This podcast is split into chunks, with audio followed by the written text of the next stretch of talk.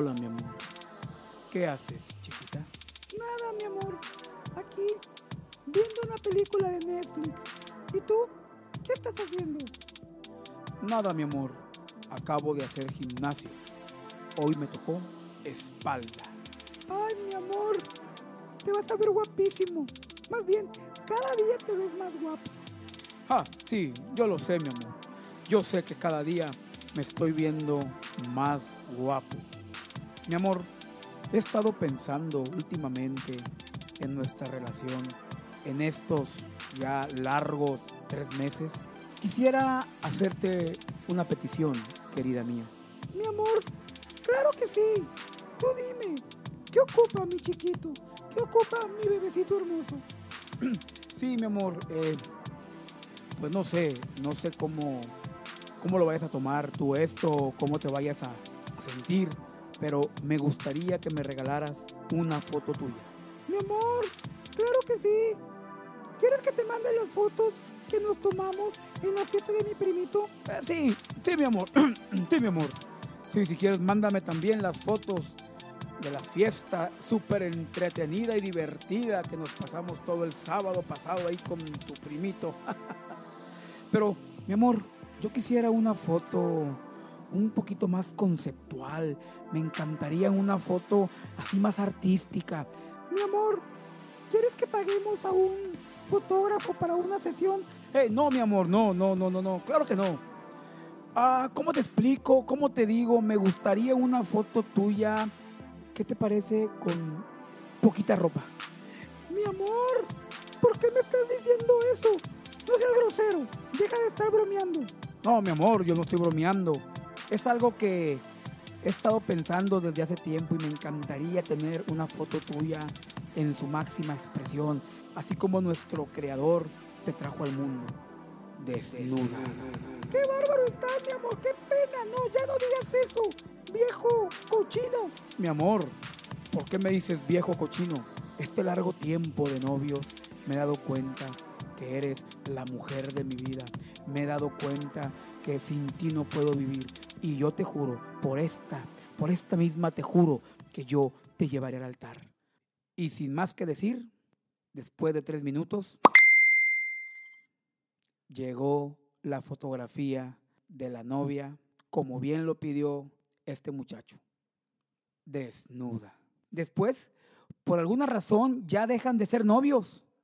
Y este gran hombre de altos estándares morales y buenos principios decidió tomar su celular, ir a su galería de fotografías y borró una a una de aquellas fotografías que recibió por parte de su doncella, mientras sollozaba que aquel amor que había cultivado con tanto esmero y ahínco había terminado.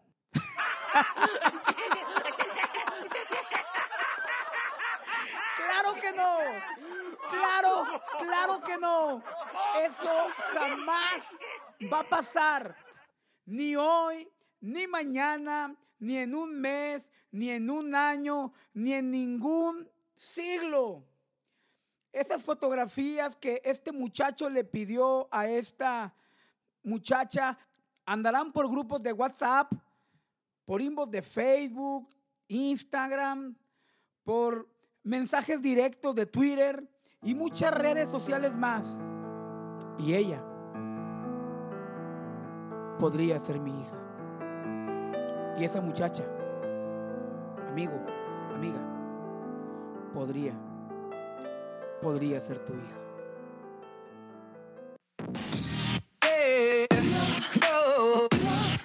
Muy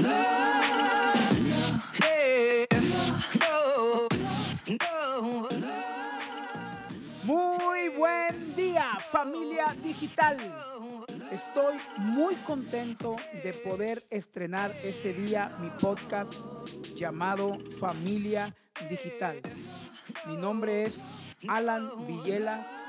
Seré el host de este podcast y te estaré acompañando transmisión a transmisión, programa a programa, dándote consejos acerca de la seguridad en las redes sociales. Te voy a hablar un poquito acerca de mí.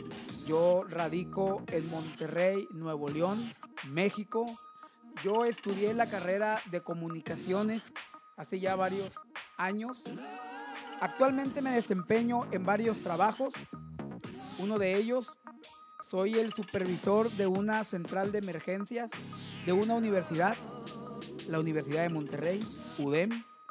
Aparte, soy el social media manager de una empresa llamada Bicycle, donde nos encargamos de hacer marketing digital para negocios. Las redes sociales han cambiado la dinámica en la familia.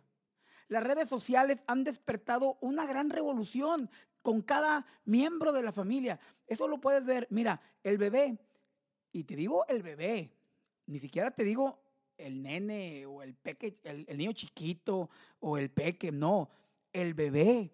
Tú le enseñas el celular y su instinto es tomarlo y agarrarlo y se ganchan luego, luego con la pantalla. Los niños, no se diga, adolescentes, jóvenes, nuestros papás, nuestros padres ya están en las redes sociales. Algunos abuelos han desgarrado el tema generacional y se han brincado dos, tres generaciones y los ves en su Facebook dándole like a todo, diciéndote, mijito, estás preciosito y la neta, estamos feísimos. Pero la abuelita y las tías, mijo, estás preciosísimo. ¿Por qué surge la idea de hacer un podcast con un enfoque de familia digital? Familia digital porque nuestra familia está llegando a un punto de ser digital. No te puedo decir que el 100%, pero una gran, un gran por ciento, un gran por ciento nos transforma ya en familias digitales. Y como familias digitales corremos riesgos. Las redes sociales son buenísimas. Las redes sociales son de gran ayuda. Las redes sociales conectan, pero también hacen daño. Ya hay estadística de divorcio a causa de las redes sociales. Ya hay suicidios por el tema de bullying a través de redes sociales. Ya hay distribución de drogas a través de redes sociales. Ya hay trata de personas a través de redes sociales. Ya toda la maldad que vivimos en el mundo offline se ha dado a la tarea de también ya encontrarse en el mundo online. Yo tengo una gran preocupación por la generación de mis hijos. Yo tengo una gran preocupación aún por mi generación y por la generación de mis padres, que pueden ser engañados fácilmente en las redes sociales. Mira, espero poder comunicarte lo que yo siento, lo que está en mi corazón. Espero poder explicarme bien para que entiendas un poquito el concepto y el propósito de este podcast. Yo llego a mi casa, llego con mi esposa y con mis dos hijos, abro la puerta del porche. Si me escuchas en otro país, el porche es como el, el garage o el patio delantero. Abro la puerta, entra mi familia, cierro la puerta con una llave de seguridad y tengo aparte tres candados en los portones. Abrimos la puerta ya de la casa para entrar a la sala. También cierro la puerta con dos pasadores de seguridad. El patio también tiene puerta reforzada, todas las ventanas tienen protectores y me siento seguro.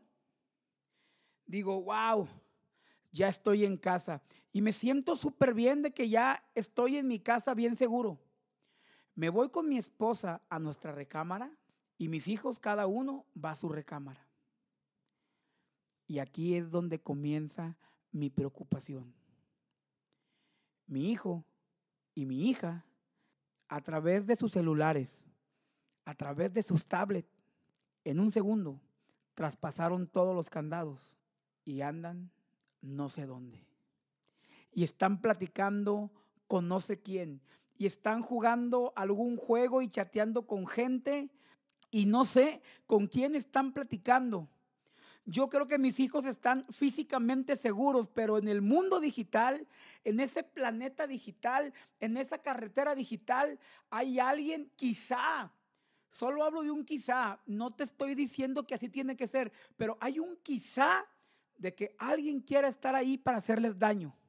Eso me pone, ah, me pone de mal humor, eso me, me desespera, eso me pone en, en una ansiedad total, eso me deja en un ambiente vulnerable.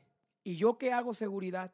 Y yo que en la universidad, en la central de emergencia, trabajo con jóvenes desde la preparatoria, la carrera profesional y los posgrados. Me ha tocado atender infinidad de situaciones con ellos y yo creo que mis hijos están seguros, pero ellos en la vida online andan sin rumbo quizá y andan viviendo y haciendo no sé qué. Eso me pone de muy mal humor. Espero haya comunicado lo que está en mi corazón y que por este motivo decidí hacer este podcast. Con la poquita o mucha experiencia que yo tenga, ya 10 años en la seguridad y enfocado en la seguridad en redes sociales, pueda ayudarte. También actualmente yo estoy dirigiendo las redes sociales de la seguridad de la Universidad de Monterrey, arroba seguridad. A principios de los ochentas, toda la seguridad era reactiva. Nadie se preocupaba por la prevención. Te voy a hablar acerca de un expresidente de los Estados Unidos, el expresidente Ronald Reagan. Hay un caso de él sobre un atentado que tuvo a principios de los ochentas. Él iba saliendo de un evento, iba con toda su comitiva, iba él y traía sus escoltas. A los dos, tres metros de donde estaba él, había unas vallas, tipo unifilas, y atrás estaban los reporteros, había eh, gente viendo al presidente, y entre todos ellos estaba alguien que le quería hacer daño al presidente Reagan. De entre la gente salen unos balazos, los escoltas cubren al expresidente, varios caen heridos, detienen al sospechoso, al agresor, inmediatamente agarran al expresidente y lo meten al carro de él, donde él viene con su gente. La orden directa a la Casa Blanca. Van directo y rumbo a la Casa Blanca, el expresidente da unos tosidos y en los tosidos encuentra sangre, expulsa sangre. Se dan cuenta y cambian dirección al hospital. Llega al hospital, allá es atendido, allá es diagnosticado. El problema fue que una bala rebotó y a él le pegó de rebote y como quiera le hizo un daño. ¿Te das cuenta que la seguridad de él era reactiva. No había medidas de seguridad para tener lejos a los agresores. Hoy, la seguridad del presidente de Estados Unidos, Donald Trump, la seguridad de algunos presidentes o gente importante es seguridad preventiva. Cuando Donald Trump va a asistir a una ciudad, días antes, el servicio secreto se encuentra trabajando ya en el lugar haciendo la estrategia de trabajo, poniendo anillos de seguridad, poniendo cámaras por todos lados, desplegando a gente vestida de civil. Mientras va pasando el presidente, el servicio secreto le va pidiendo a todas las personas que por favor saquen las manos de su bolsillo. Por donde va pasando el presidente, nadie puede estar con sus manos dentro de los bolsillos. Ellos tienen que tener las manos siempre visibles. Y el servicio secreto va haciendo un trabajo impresionante. Ustedes pueden buscar en Google. Hay un video donde uno de los escoltas del presidente de Estados Unidos se ve que viene caminando junto a él y alcanzas a distinguir las manos, son manos de plástico, de látex, y trae una gabardina larga. Él viene con sus manos, sus manos verdaderas, dentro, portando un arma larga lista para disparar. La gabardina no trae botones, son sobrepuestos, es únicamente velcro. Por si llega a haber un atentado, este hombre sin ningún problema, solamente abre los brazos o abre un brazo, cae la gabardina y ya tiene un arma larga lista para reaccionar. Pero la prevención, todo lo que pasó días antes, es lo que está haciendo fuerte a la seguridad hoy en día. Nada está garantizado en un 100% cuando se trata de hacer seguridad. Pero tenemos que hacer un 90% de prevención. Hay que estar preparados para un 5% de reacción y un 5% de suerte. En este 90% de prevención es donde Familia Digital, el podcast, se quiere colocar para ayudarte y darte herramientas para aprender, para identificar, para colaborar. Porque no solo son tus hijos, puedes tener sobrinos, puedes tener compadres, puedes tener amigos, y tú puedes apoyar y tú puedes ayudar lo que escuches aquí. Y no te digo únicamente que lo escuches aquí. Si tú empiezas a buscar en internet, está lleno, lleno de ideas, lleno de ayudas para que tú puedas junto con tu esposa y junto con tus hijos tener un plan o una estrategia para disfrutar las redes sociales. Mira, el mini sketch con el que comenzamos, esta historia se repite día a día. Esto es el pan de cada día. El famoso pack. Hoy en día, los hombres y las mujeres se toman fotos semidesnudos, se toman fotos, algunas fotos ya desnudos y hacen un paquete. Le llaman el pack. Y ese pack sirve para ganar seguidores en Instagram, para ganar seguidores en Twitter, para ganar seguidores en Facebook. O muchas veces el adolescente enamorado y la neta, ¿tú crees que un adolescente a esa edad pueda estar realmente enamorado? No lo sé, quizás sí, quizá no, no lo sé. Pero un adolescente sintiéndose enamorado Claro que le va a mandar las fotos que el novio o la novia le pida. Y si por X razón terminan, va a estar sufriendo mucho, puede existir extorsión, puede existir situaciones de ahora tienes que hacer esto o divulgo las fotos, ahora vas a hacer aquello o le mando a tu papá las fotos. De ahí se han desatado suicidios. De ahí se han desatado asesinatos. ¿Te fijas? Es solamente un momento donde el joven o la joven decida mandar información con el celular. Y ahí pregunto, ¿tus hijos entran en la posibilidad de mandar una foto? Sí. Familia, yo me encuentro listo para tú y yo descubrir las mejores medidas de seguridad para nuestros hijos en las redes sociales. Este podcast lo estaremos haciendo semana a semana. Lo vamos a desarrollar en temporadas y estoy listo. Yo te quiero pedir, si tienes algún tema en especial que quieras que hablemos, mándame el tema que quieras que hablemos lo desarrollamos y semana a semana lo vamos a estar compartiendo. Te pido que nos ayudes dándole seguir en Spotify, dándole seguir en iTunes. Compártelo para que otras personas conozcan, o amigos tuyos, familiares, conozcan cómo hacer seguridad en sus redes sociales. La pregunta o el título de este podcast, ¿las redes sociales necesitan seguridad? La respuesta es sí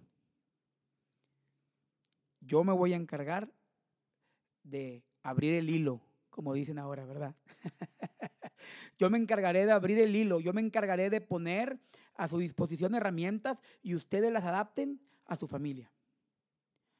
Yo no me quiero ir en cada capítulo sin dar algunos consejos prácticos para ya hacer. Aquí les voy a dejar tres consejos prácticos y siempre les dejaré un consejo más. Ese consejo más es porque yo soy un seguidor de Jesús. yo profeso la fe cristiana y para mí es muy importante que también tú conozcas que Dios está interesado en ayudarte para que tu familia tenga bienestar, tenga salud, tenga seguridad. Entonces comienzo con los tres consejos prácticos de esta semana. Consejo uno, si no tienes redes sociales, considera estar en los medios digitales. ¿Sabes por qué? Porque ahí ya están tus hijos. Consejo 2. Identifica en qué redes sociales están navegando tu esposa y tus hijos. Es importante que lo sepas para que tú, de acuerdo al consejo 2, apliques el consejo 1 y tú intentes estar en cada una de ellas. Y el consejo 3, habla con tu familia de la importancia de las redes sociales, de lo bueno y de lo malo. Y este último consejo es el que te digo que te voy a dar de acuerdo a mi fe y es cada mañana que salgas a tu trabajo, habla con Dios y dile que te dé sabiduría y conocimiento para poder ayudar a tus hijos, a tu esposa, a tu familia en este mundo nuevo que nos ha tocado vivir. Que te dé la sabiduría para poder entender un poco mejor las redes sociales y estés listo para ser de bendición a tu familia. Familia digital, nos vemos la próxima semana. Recuerda, sean buenos unos con otros.